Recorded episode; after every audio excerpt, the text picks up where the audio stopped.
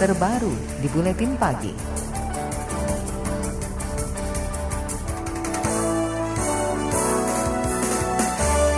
PT Asuransi Jiwasraya dituntut segera mengembalikan dana para nasabah yang jatuh tempo. Badan Usaha Milik Negara BUMN Asuransi ini menyatakan tak sanggup membayar klaim nasabah yang jatuh tempo Oktober hingga Desember 2019. Jumlah nasabahnya mencapai 5 juta lebih dengan nilai total klaim mencapai lebih dari 12 triliun rupiah. Koordinator Forum Komunikasi Pemegang Polis Jiwasraya Rudianto mengatakan, nasabah menuntut seluruh dana dikembalikan berikut bunganya. Jumlah tunggakan yang harus dibayar ke tiap nasabah beragam.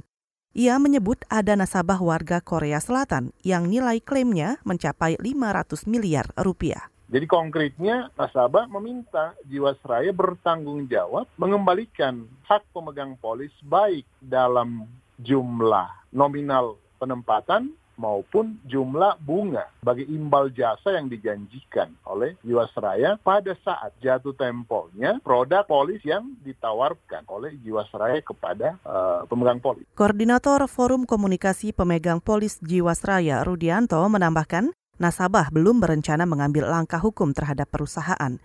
Ia beralasan jalur hukum bakal memakan waktu lama dan proses panjang. Menurutnya, penuntasan masalah jadi tanggung jawab pemerintah. Badan Perlindungan Konsumen Nasional BPKN mengatakan mendapat aduan nasabah Jiwasraya yang belum menerima pengembalian dana. Wakil Ketua BPKN Rolasi Tinjak mengatakan banyak nasabah yang klaimnya sudah jatuh tempo dalam hitungan bulan bahkan tahun. Ketika masyarakat, ketika konsumen atau nasabahnya Jiwasraya melakukan klaim, ketika mereka klaim ke Jiwasraya, Jiwasraya tidak memberikan klaimnya. Ada yang sudah lima bulan, delapan bulan, setahun, bahkan ada sudah hampir dua tahun. Wakil Ketua BPKN Rolasi Tinjak menambahkan sudah menindaklanjuti aduan nasabah dengan mempertemukan dengan otoritas terkait. Kata dia, ada, ada nasabah yang diproses pembayaran klaimnya.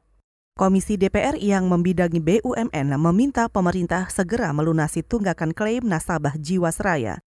Anggota Komisi 6 Herman Hairon mengatakan, pemerintah harus membantu, salah satunya dengan memberikan dana talangan.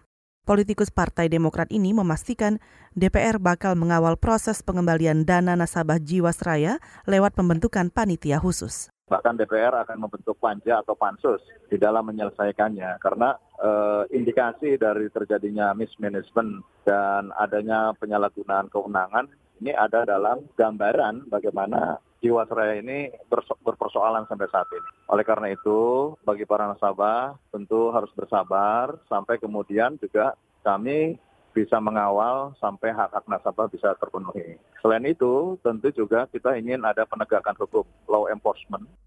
Itu tadi anggota Komisi 6 DPR Herman Hairon. Pendapat berbeda disuarakan Ketua Komisi Keuangan DPR Dito Ganindit Duto. Dikutip dari Antara, Dito meminta pemerintah tidak menggunakan APBN untuk melunasi tunggakan klaim nasabah Jiwasraya, tetapi melalui skema antar bisnis. Presiden Joko Widodo berjanji menuntaskan masalah gagal bayar PT Asuransi Jiwasraya dalam enam bulan. Jokowi mengklaim sudah mengetahui persoalan yang membelit BUMN ini sejak tiga tahun lalu. Kata dia, Jiwasraya memang sudah bermasalah selama 10 tahun terakhir. Terkait dugaan tindak pidana dalam kasus Jiwasraya, Jokowi menyerahkannya pada penegak hukum ini bukan juga masalah yang ringan. Tapi kemarin kita juga sudah rapat Kementerian BUMN dan Kementerian Keuangan yang jelas gambaran solusinya sudah ada. Kita tengah cari solusi itu. Masih dalam proses semuanya. Itu tadi Presiden Joko Widodo. Sementara itu Menteri BUMN Erick Thohir memaparkan sejumlah strategi menyehatkan Jiwasraya di antaranya pembentukan holding BUMN khusus asuransi, dengan cara itu kata Erik bakal uang masuk ke Jiwasraya. Meski begitu, Erik juga bakal memprioritaskan pembenahan tata kelola dan kinerja perusahaan. Sementara itu, Kejaksaan Agung tengah memburu tersangka dugaan korupsi dalam pengelolaan Jiwasraya.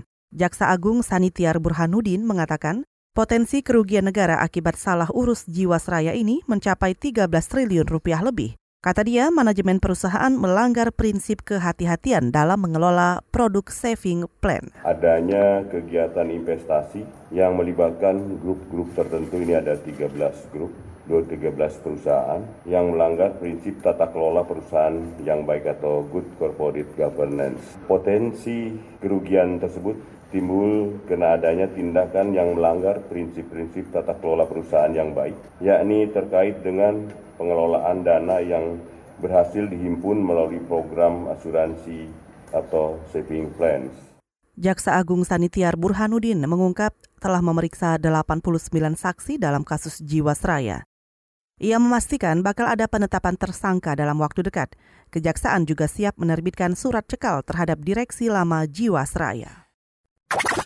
KBR, inspiratif, terpercaya.